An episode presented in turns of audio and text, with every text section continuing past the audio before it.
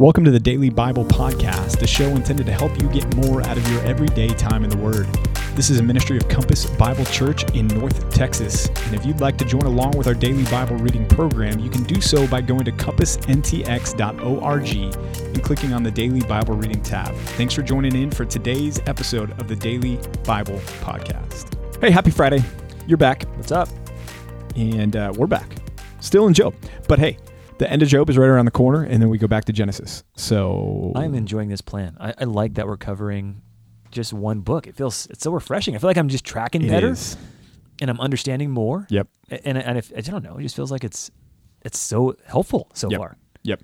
In fact, just as you look ahead to Sunday's reading, I believe it is, you're only doing two chapters. You're doing 38 and 39, which are two of the coolest chapters in Job because it's, you know, The God saying, crescendo. "Hey, where were you? Yeah, it's the the bang, Yeah. flash bang pow. Yeah, it is a good plan. It is a good plan. So, Great plan. yeah.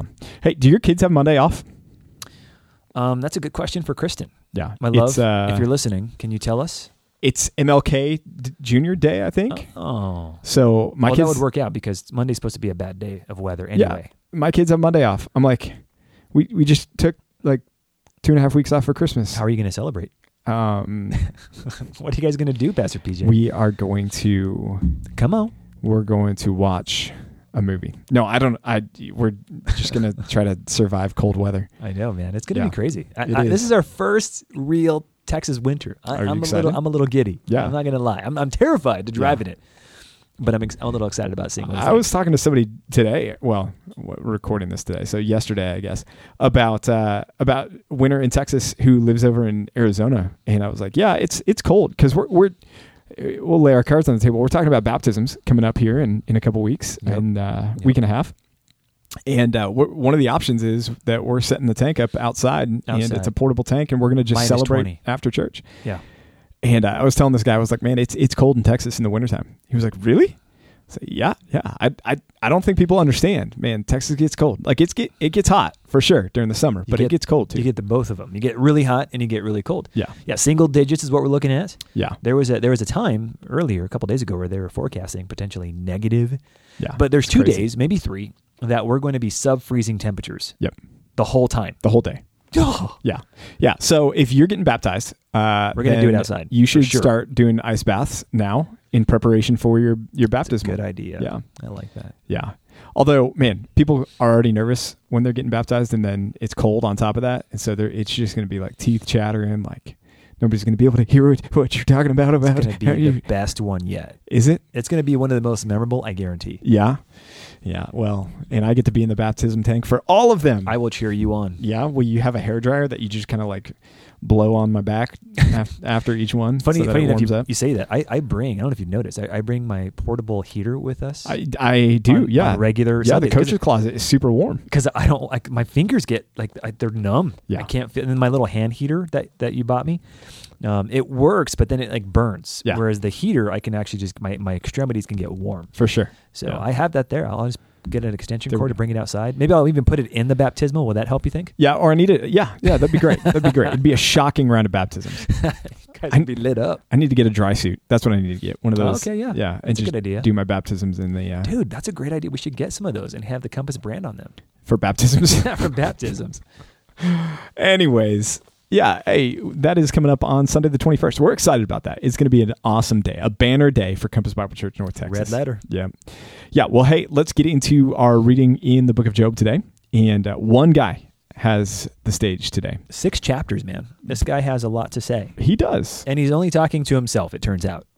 Because nobody else is responding. Yeah, it's like he just pours his heart out, and then it's like crickets. Yeah.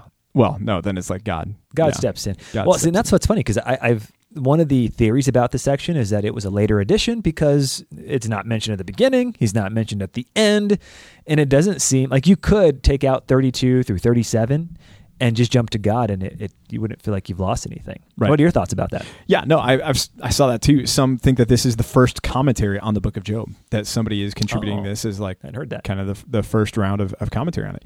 Um, yeah, I I don't think it's it's there. I think it it, it makes sense uh, as a transition between the earlier dialogue between Job and his friends and the appearance of God. I think there's some some overlap there. I think Elihu reaches back at times to some of the same things that the friends say, and then I think he also sets the stage for the appearance of God, especially in chapter 37, uh, which is uh, not in today's reading, but he uh, he really kind of gets to that place where he sets things up for uh, for God's appearance.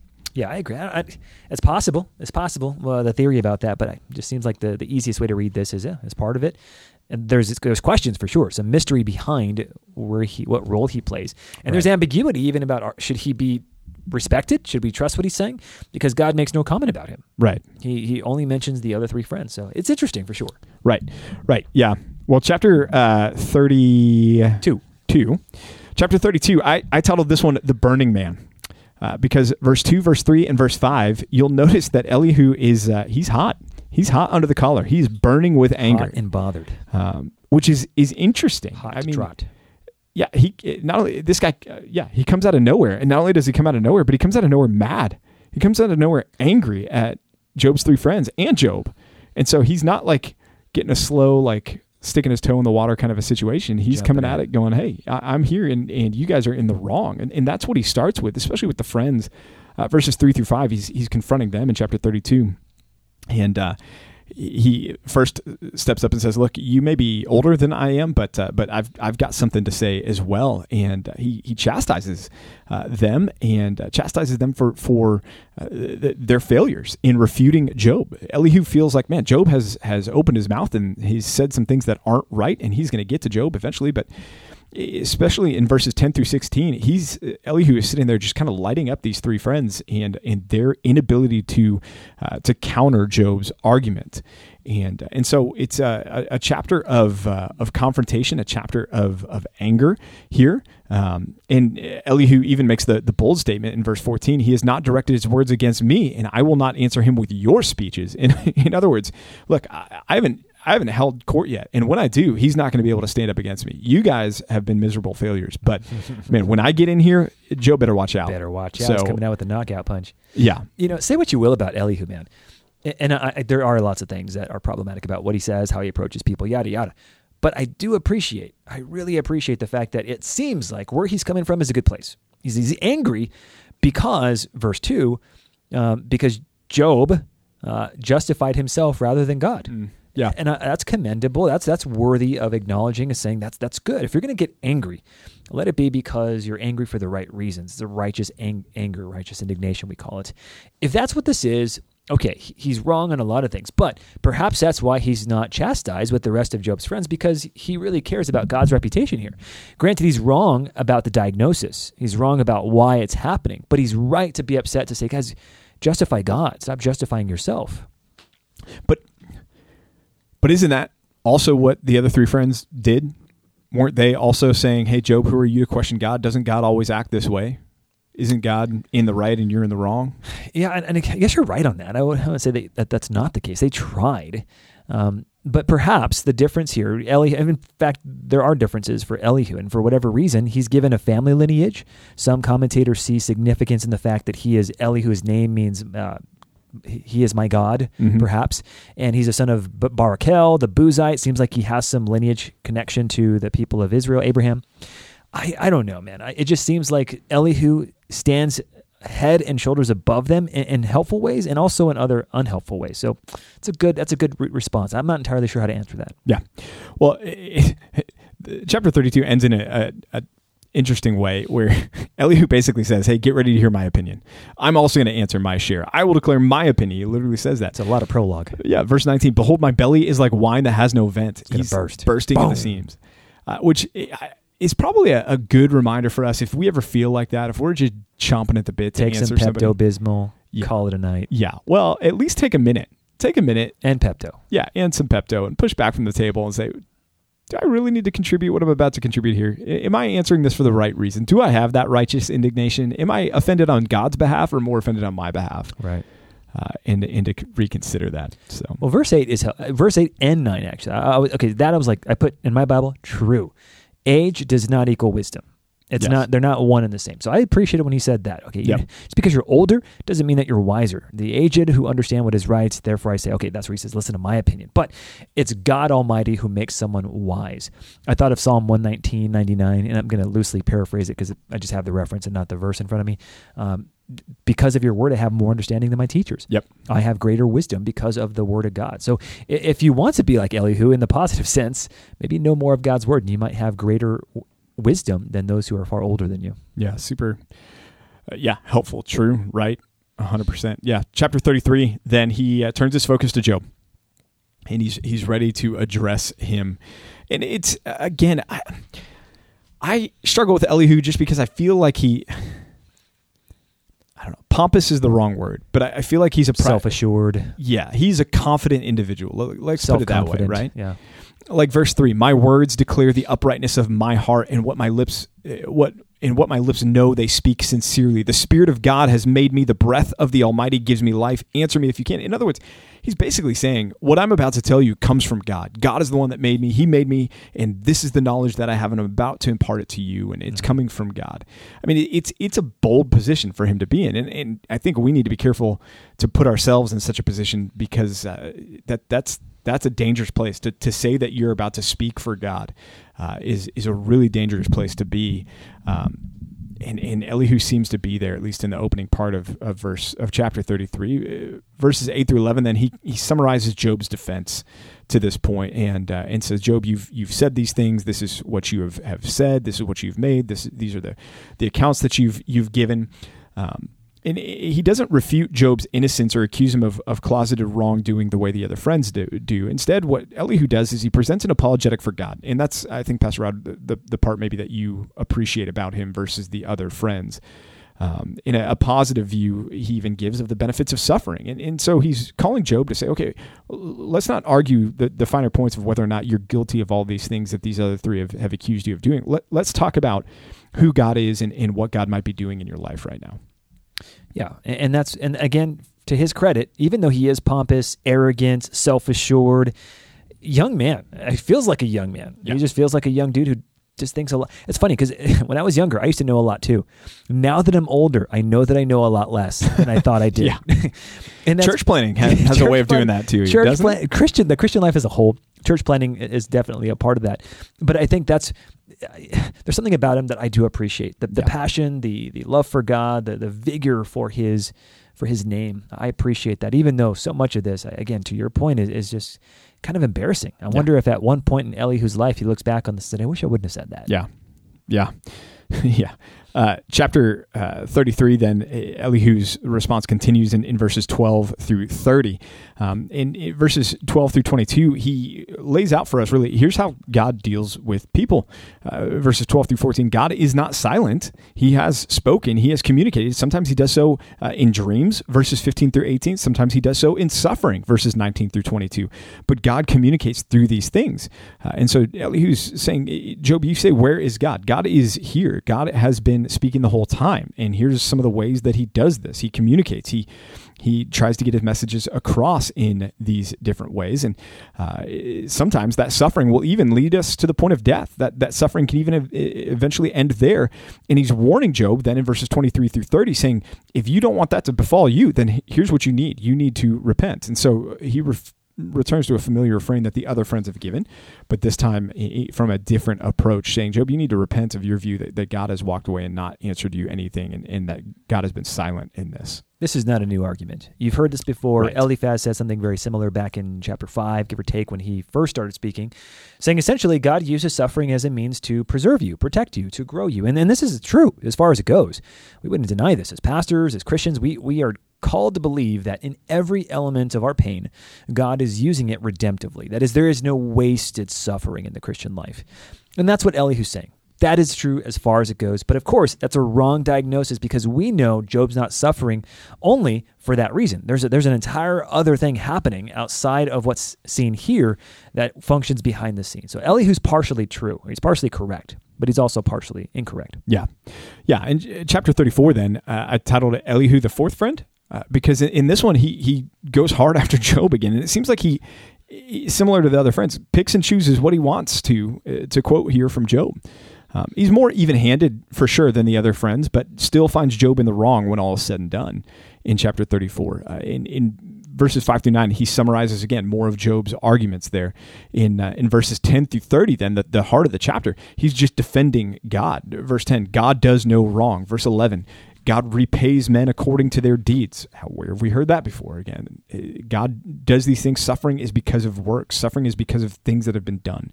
Verse 12, God never perverts justice. He never does what is wrong. Verses 21 through 23 jump down further. God needs no courtroom to render a verdict. Job has has has desired multiple times. If only I could appear before him and have a mediator. Elihu here is saying God doesn't need to weigh the evidence. God is perfect in his knowledge, and he has rendered a verdict that is in accordance with that perfect knowledge. Uh, and then, it, as the, the chapter lands in verses 31 through 37, he just flat out condemns Job. Um, verses 31 through 32 job have you considered have you acknowledged the lesson that god is trying to teach you through all of this suffering? And then 36 through 37 uh, job you should be condemned basically is what he's saying. You, you are guilty in in at least this oversight of what god might be trying to teach you. Someone made an observation. They sent us an email saying you know maybe what's going on here in part is that over the course of time people lose their strength and and and one of the reasons Job suffers the way he does is because even though he might have started out well, he didn't sin with his mouth. As time went on and he began to suffer more and more, things unravel for him. Um, and so that's part what's happening maybe with, with Job's life. How long is the book of Job? Well, the book of Job is what, 42 chapters? Yep. But how long is the time frame? That's a question we don't know the answer to. Right. There's no time markers given to us that tell us, oh, this was over the course of three days or three weeks or three months or three years. So when, when Elihu steps in here, we don't know at what point Job is in this. The fact that he's silent somehow tells me that there's a resignation on his part. Like, I, I, I don't know what else to say. You're not helping at all. You're not saying anything new. Um, but part of what makes Elihu's words, at least in chapter 34, so reprehensible is that he's accusing Job of things that the, the other friends have, but there's no basis for it. Again, t- verse 28. Uh, they, the wicked, caused the cry of the poor to come to God, and he heard the cry of the afflicted. Therefore, saying, Look, Job, this is you. This is you, buddy. You've abused the poor. You've uh, you've hurt the downtrodden and the lowly. This is why God's responding the way He is. Earlier in the chapter, He says something. Who is a man like Job who drinks up scoffing like water? Yeah. You're, you're sucking it down, man. Like you know, you've got a big old bucket of scoffing toward God. You travel in the company with evildoers. You walk with wicked men. And then you've also said, and this is true, it profits a man nothing that he should take delight in God. At least is close close quote anyway. So all this to say, Elihu's got some things right some things. But the wrong thing is that he's accusing Job of evil. Job's probably not responding because he's over he's overdone. He, he's finished. He has nothing more to say. And I guess if there is a takeaway for us here, um, it's funny enough because Elihu's like, I'm going to be gentle with you. I'm going to be kind. I'm going to be soft and tender. Take my words. Now, behold, no need to to be. Uh, he says in chapter 33, verse 7, Behold, no need of me terrified. Well, I can't read this. It's okay. It's okay. You can do it. no fear of me need terrify you. Sometimes the ESV just words it in It ways, and I'm like, why do you say it that way? Yep. Anyway, all that to say, let let it not be you that you come across hard and strong on people in the way that Elihu does. Yeah. And I think the only way to do that really is to have a humble heart and a and a full head of what God actually does. This is why your Bible's so important because the more of your Bible you know, the better you can say, look, God's working in a million different ways. And I don't know for sure which way that is. Be patient, be humble with the people you're talking to. Yeah, yeah, that is an interesting question. How long is this time frame? I mean, even back in chapter two, uh, you know, his friends come, but it took a while probably for the the news to reach his friends that he was suffering and had lost all that he had lost, and Right. then they show up, and and it, I think They after, sat for seven days. right. So there was there's at least a week happening. There's at least there. a week, yeah. How how long after that? Who knows? Yeah, I, I don't think we're in the realms of years. I think we're in the realms of, of weeks, Weeks, maybe months. Yeah, It's hard to say. Yeah, because one would expect that. Okay, so remember, this is a his- an historical account. We would agree with that. right. But the compilation of the Book of Job is clearly edited and meant to be poetry, which is why all the words are written the way they are. If you're looking at your Bible, there's it's not written like a paragraph. So you're not reading an historical account in the strictest sense of this happened, then this happened. It's a poetic um, interpretation of it, if I could say it, Right. of how this unfolded. So it seems like there's some elements of maybe they're at the city gates and they're talking to one another, and who knows? Yeah, yeah. And that, by the way, if that if that causes you to, to do a double take, the the Book of Psalms is edited and arranged. Right. It's Mhm. it's put together in a, a way that the, the author saw fit. I, I, think we see that in the book of Proverbs too. The Proverbs are placed in different places and arranged in different ways. It doesn't call into question any of the doctrine of the inerrancy and authority of Scripture. Um, there are books that we look at and we say, okay, the, for example, the Pentateuch. We're, we're in the we're going back to the Pentateuch in a, a week or so, and there are going to be some that argue that the Pentateuch had multiple authors, JEDP. Maybe we'll talk about that when we get in there. That oh, there's please. multiple authors of all the different you know books of the Pentateuch. That's where we have to throw a flag on the play because Scripture attests that Moses is the one that composed it, right? Right. So we hold to that because that's what Scripture teaches. When it comes to something like Job, and, and was it put together by a later author that was kind of putting uh, compiling a compendium of this poetic summary of, of Job's life? That's fine. That doesn't change any of the content or whether or not this is the inspired word of God. It's just the way that the author chose to put it together. Right. Uh, th- that doesn't eliminate the, f- the fact that there are some challenges. In, in, other words, when, when Moses dies, he can't keep on writing. That's that's fair. a fair point, right? Yeah, that's fair. There are times when you have to say, okay, clearly there's there's help here, and maybe right. Moses employs Joshua to to do some of this stuff because Joshua also does some writing of the scriptures. Right. So it, it's we don't want to oversimplify what's what's true here, and it's that God is the ultimate author. He's the one who compiles it, and he uses different people and different sources to to put together exactly what we have in our hands, and it's trustworthy. Yep. Yeah, it is. So keep reading your Bibles because it is trustworthy, and uh, we'll keep going with Elihu tomorrow. We'll finish Elihu tomorrow. We Thank, will finish Thanks be to God. with Elihu tomorrow. All right. Bye, y'all. See ya.